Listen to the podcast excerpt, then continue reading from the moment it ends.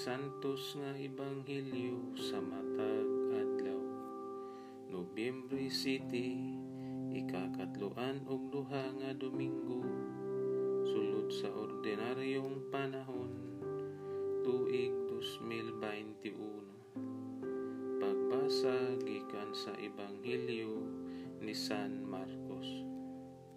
Sa iyang pagtudlo kanila, si Jesus miingon, Pagbantay kamo sa mga magtutudlo sa balaod, nga gustong magsuroy-suroy, nga magsulob og mga tag-as nga biste, ug buot nga yukbuan sulod sa mga merkado.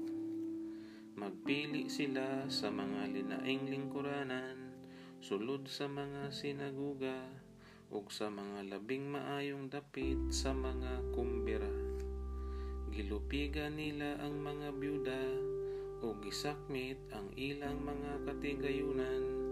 Ug unya nagpasundayag og tag-as nga mga pagampo at tubangan sa mga tawo magalilisang gayud ang silot nga ilang madawat.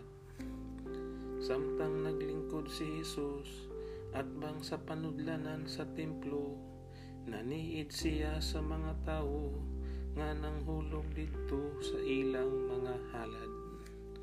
Daghang mga dato ang nanghulog ug daghang kwarta. Unya miduol sa hulganan sa halad ang usa ka byudang kabus ug mihulog og duha ka gagmayng salapi nga tumbaga. Gitawag ni Jesus ang iyang mga tinun-an ug giingnan. Sultihan ko kamo nga ang gihulog ni ining kabus nga byuda labaw kay sa gipanghulog sa uban. Kay ang gihulog sa uban sobra sa ilang bahandi. Apan bisan sa kakabus sa byuda mihatag siya sa tanan nga iya.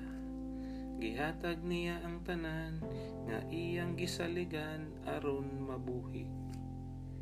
Ang ebanghelyo sa Ginoo